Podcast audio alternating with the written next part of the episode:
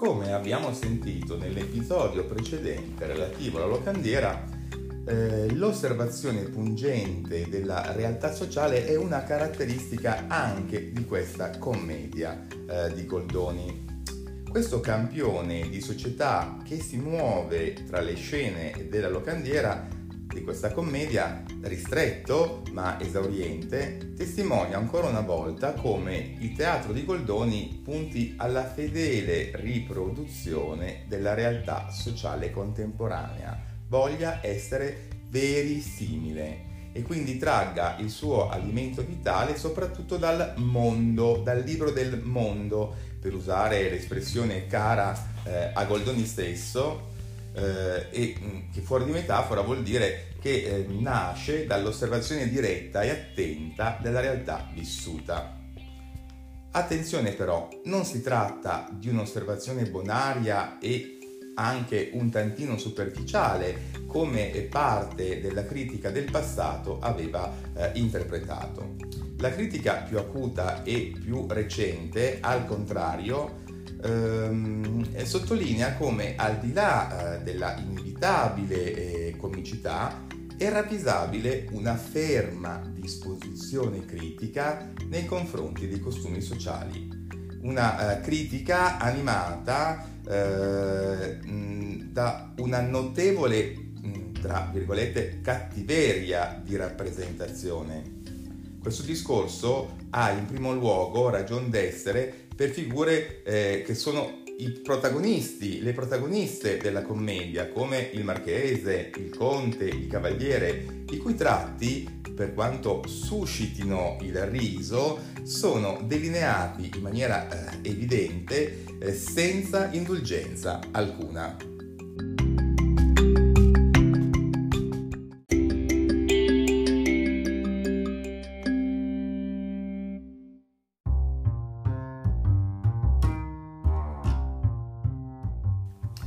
Se questo discorso vale per il marchese, il conte, il cavaliere, quindi per le figure in fondo potremmo dire minori della commedia, vale a maggior ragione per la protagonista assoluta della locandiera, Mirandolina. Come abbiamo accennato, la tradizione critica si è compiaciuta a esaltare la grazia di questo personaggio, il suo garbo tutto settecentesco, ma ad una lettura più attenta Mirandolina si rivela ben diversa. Innanzitutto, ciò che connota Mirandolina è l'attaccamento all'interesse materiale. Lungi dall'essere un'amabile, garbata sirena, tutta civetterie e deliziose mossette, è um, una uh, persona scaltra, calcolatrice, una profittatrice sfrontata sino al cinismo. In questo rivela le caratteristiche tipiche del suo ceto. La locandiera si noti, peraltro, come il titolo insista sulla qualificazione professionale, sulla qualificazione sociale eh, di Mirandolina e non sul suo nome. Eh, la locandiera, dicevo, in quanto vende un servizio, appartiene ovviamente al ceto mercantile e eh, del ceto mercantile rappresenta le caratteristiche positive, quindi eh, l'abbiamo già detto, la laboriosità, il senso pratico, la fermezza di carattere, possiede in misura anche quelle eh, negative. Ad esempio Mirandolina specula sulla sua bellezza e sul suo fascino per attrarre nobili clienti nella sua locanda, ma non solo, con questi mezzi fa anche loro accettare un trattamento alberghiero che si intuisce da alcune battute della commedia alquanto scadente. Mi riferisco in particolare alla biancheria da letto piena di buchi. Ehm, e, così attraverso questo suo, questo suo atteggiamento eh, ricava eh, un notevole profitto perché investe poco nella locanda ma ottiene un grande numero di, eh, di clienti. Per raggiungere questo obiettivo arriva addirittura a vendersi. Eh, mi riferisco in particolare alla scena in cui il marchese e il conte si contendono i favori di Mirandolina e Mirandolina finisce per accettare il ricco dono degli orecchini brillanti. Scena che peraltro leggendo la locandiera vedrete, si ripete con schemi analoghi con il secondo gioiello che le regala il conte, con la boccetta d'oro che le regala il cavaliere, persino con il fazzoletto di seta che le regala il marchese. Però Mirandolina gioca sul limite che separa l'onorabilità e la reputazione della commerciante piccolo borghese dalla degradazione della prostituta. Si fa comprare, è vero, ma in pubblico e solo ed esclusivamente metaforicamente, nel senso che si vende, diciamo così, psicologicamente, ma mai fisicamente, come sottolinea il noto critico di Goldoni Alonge. E proprio attraverso questo ambiguo offrirsi senza concedersi, ottiene il massimo del profitto, in quanto i nobili, spasimanti, affollano la sua locanda e alcuni vi si stabiliscono addirittura a tempo indeterminato.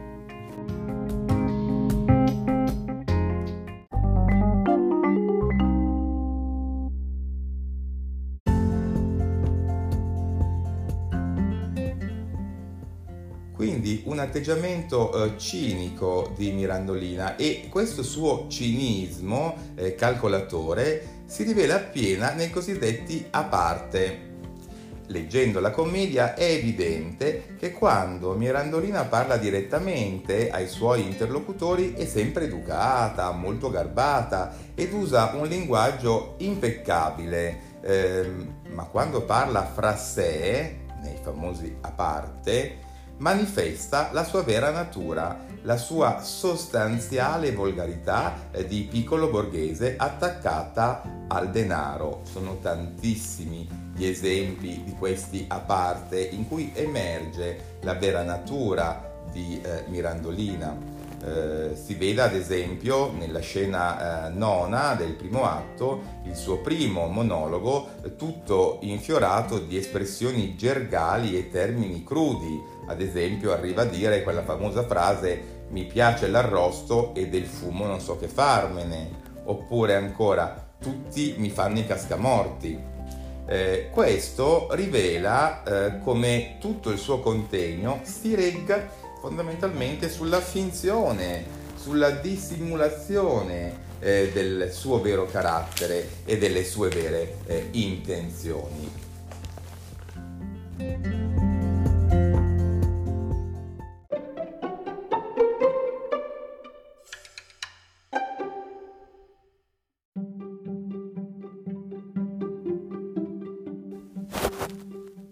Mirandolina tuttavia non si riduce a questo cinismo. Non è un personaggio semplice, facilmente catalogabile, come può indurre a pensare la limpida scrittura di Colloni. Ah, è al contrario una figura molto complessa, ricca di sfumature. E ciò vale innanzitutto per le motivazioni dell'impresa che costituisce la trama della commedia, cioè che cos'è che spinge Mirandolina a far innamorare il cavaliere?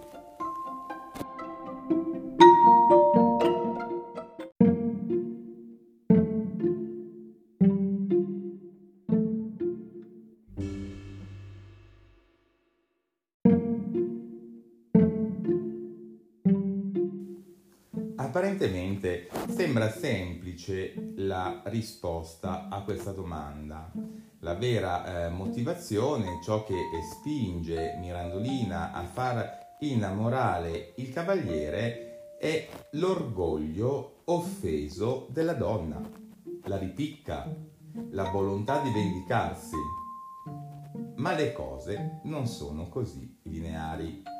Alla rivalsa che potremmo definire sessista, per usare un vocabolo eh, d'attualità, si associa anche una rivolta classista, cioè una rivolta sociale. Mirandolina, donna di umili, di umile condizione, la piccolo eh, borghese vuole, ve- vuole punire e vuole umiliare pubblicamente un membro della classe superiore che l'ha trattata male, con disprezzo, come se fosse davvero una sua serva. Ma ci sono implicazioni ancora più profonde.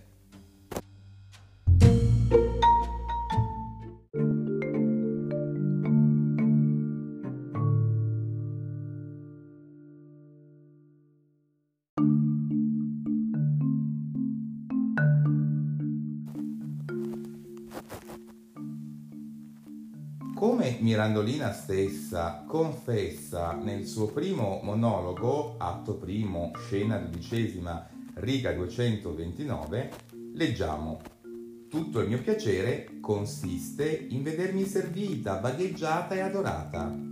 Quindi non abbiamo solo la motivazione sessista o quella classista, ma il tratto forse più rilevante della sua personalità è questo suo sfrenato narcisismo che trova soddisfazione nel sentirsi eh, sollecitato eh, da una corte di innamorati adoranti.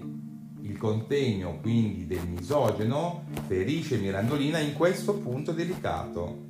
Quindi il proposito di vendicare tutto il suo sesso è una copertura, è un alibi Mirandolina vuole affermare essenzialmente se stessa, la propria prepotente individualità.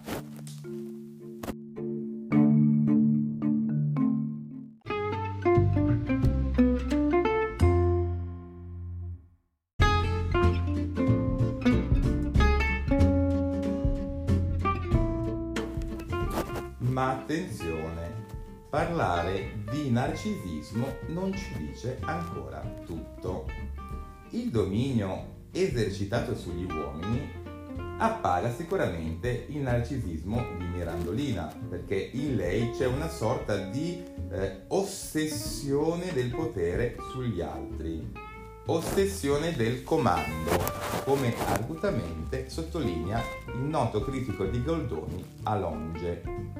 Perciò la molla segreta che spinge Mirandolina a sedurre il cavaliere più che l'orgoglio femminile è questa smania dell'esercizio del potere che non tollera che alcuno vi si sottragga.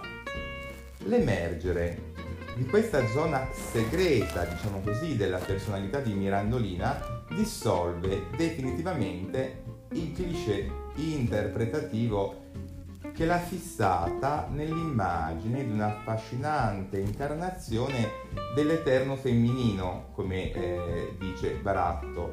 Baratto ha eh, potuto parlare di eh, una sorta di puntiglio da Don Giovanni in gonnella, così scrive Baratto, alto critico eh, di eh, Goldoni un eh, puntiglio da Don Giovanni Ingonnella eh, più teso alla conquista che interessato al possesso. In effetti eh, Mirandolina non è interessata all'altro sesso in quanto tale, ma solo all'esercizio del suo dominio sugli altri. Anzi, in lei possiamo anche ravvedere una segreta avversione eh, per gli uomini e anche una sostanziale eh, aridità sentimentale. Eh? Eh, lei stessa nel monologo eh, citato proclama eh, tratto con tutti ma non mi innamoro mai di nessuno quindi un'aridità dichiarata eh, e eh, mascherata con l'alibi della sua libertà da difendere gelosamente.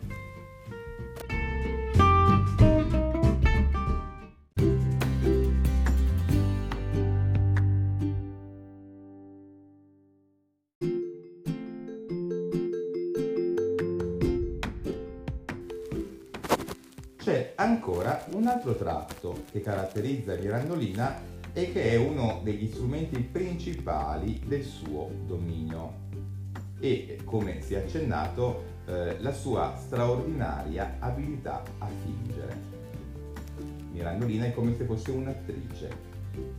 Per questo, eh, da parte di vari critici, si è potuto parlare, per la sua finzione, di una sorta di teatro nel teatro, il cosiddetto metateatro, di una commedia recitata da Mirandolina all'interno della commedia scritta da Goldoni. In questa luce assume significato l'introduzione di due commedianti, Ortensia e Deianira, di cui ancora non abbiamo parlato.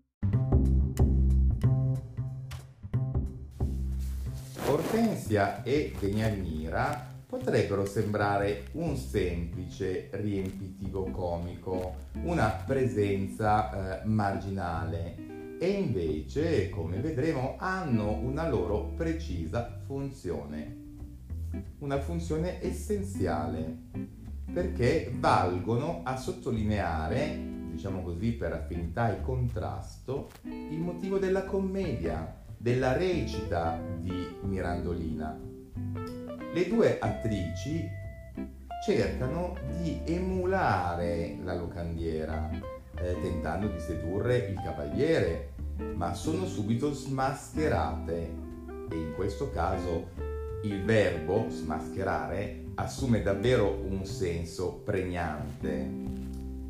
Ortensia e Deianira sono infatti due pessime commedianti a differenza della nostra Mirandolina. La loro recitazione è forzata o in termine tecnico si dice manierata, cioè impiega formule trite, gesti convenzionali, un linguaggio artificioso fiorito di formule concettose barocche sembra quasi che Goldoni abbia voluto con esse presentare in una luce critica quella famosa commedia dell'arte contro cui si indirizza tutta la sua riforma e che ha dato vita a commedie come la locandiera stessa. La presenza di questi due personaggi quindi vale quasi come un'implicita dichiarazione di poetica calata nella struttura drammatica della commedia. Per contro, Mirandolina fornisce, diciamo così, l'esempio di un'attrice perfetta, secondo il gusto goldoniano, perché sembra naturale, sembra spontanea e non a caso surclassa Ortensia e Deianira abbondantemente, riuscendo dove loro falliscono.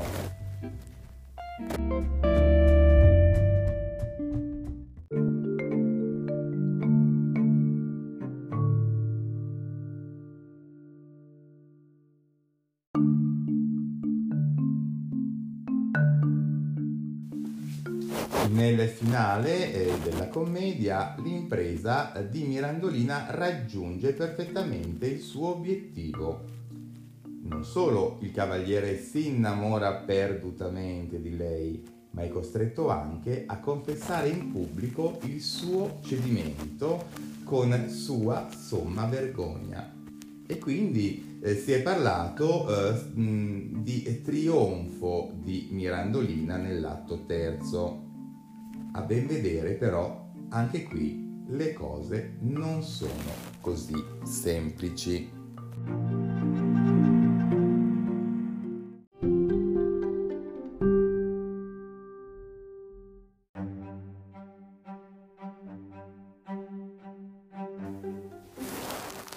A ben vedere, Mirandolina è vincitrice nel suo proposito di umiliare la misoginia e mm, l'alterigia di un nobile. Però Mirandolina è sconfitta su un altro terreno. L'abile seduttrice ha rischiato troppo. Il cavaliere, folle d'amore e di gelosia, perde il controllo e sta per usarle addirittura violenza. Quindi Mirandolina rischia di perdere la sua onorabilità e la sua reputazione, che a quel tempo valori erano valori irrinunciabili per il borghese e quindi per il mercante e quindi per la locandiera. Allora Mirandolina è costretta a rinunciare alla tanto amata libertà e ad accettare il matrimonio con Fabrizio se vuole salvare quella onorabilità tanto indispensabile per il borghese del suo tempo. E il matrimonio segna la fine del sistema della locandiera e quindi una sorta di sconfitta.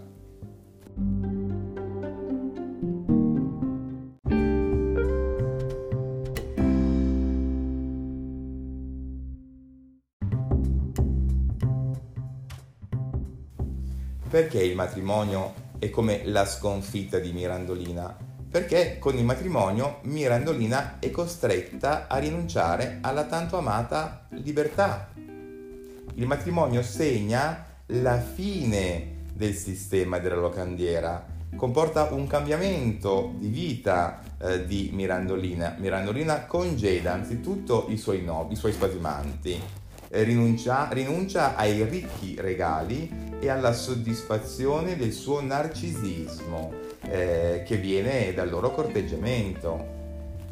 Nella sua ultima battuta Mirandolina addirittura si propone come esempio negativo, cioè da non seguire, che può salvare gli amanti incauti dalle insidie delle seduttrici affermando che quando mai gli uomini si trovassero in occasione eh, di eh, dubitare, di dover cedere, di dover eh, cadere eh, di fronte quindi eh, a una seduttrice, pensino, dice Mirandolina, alle malizie imparate e si ricordino di me, della locandiera.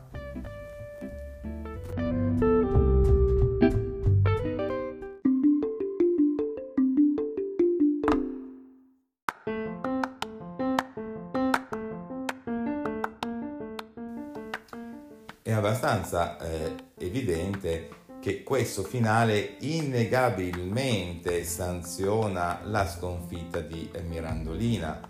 A Mirandolina, dopo il matrimonio, resta solo un ambito in cui esercitare il potere che tanto ama avere sugli altri. Il marito barra subalterno, Fabrizio. Fabrizio, prima di acconsentire al matrimonio, vorrebbe fare patti chiari. Evidentemente esige eh, la promessa di una fedeltà totale di, della sua futura sposa. Ma Mirandolina trocca brutalmente le sue richieste, ristabilendo in modo inequivocabile i rapporti di potere e quindi alla richiesta di patti chiari eh, risponde che patti? Il patto è questo, o dammi la mano o vattene al tuo paese. Questa è la risposta secca di Mirandolina. Salvo poi ricorrere alle sue arti eh, per blandire il futuro marito e tenerlo asservito a sé. Infatti poi aggiunge, ma poi sì caro, sarò tutta tua, non dubitare di me, ti amerò sempre, sarai l'anima mia. Quindi Mirandolina alterna con Fabrizio in maniera molto sapiente brutale autoritarismo padronale e carezzevoli lusinghe.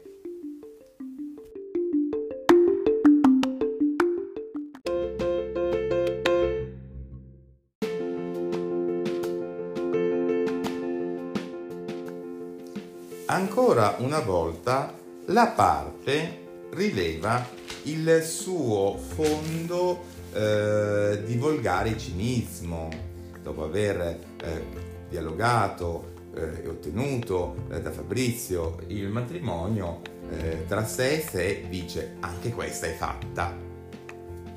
Dunque Mirandolina non ha cambiato costume realmente, semplicemente ha smesso il gioco rischioso eh, con il mondo aristocratico e si accontenta di saziare la sua libido di potere nel più sicuro ambito familiare. Come si vede, Mirandolina è un personaggio complesso e numerose eh, sfaccettature possiede. Se anche possiamo ipotizzare che Goldoni, per certi aspetti, ammiri eh, la sua lucida abilità e la sua energica decisione, resta sostanzialmente un personaggio presentato in una luce negativa.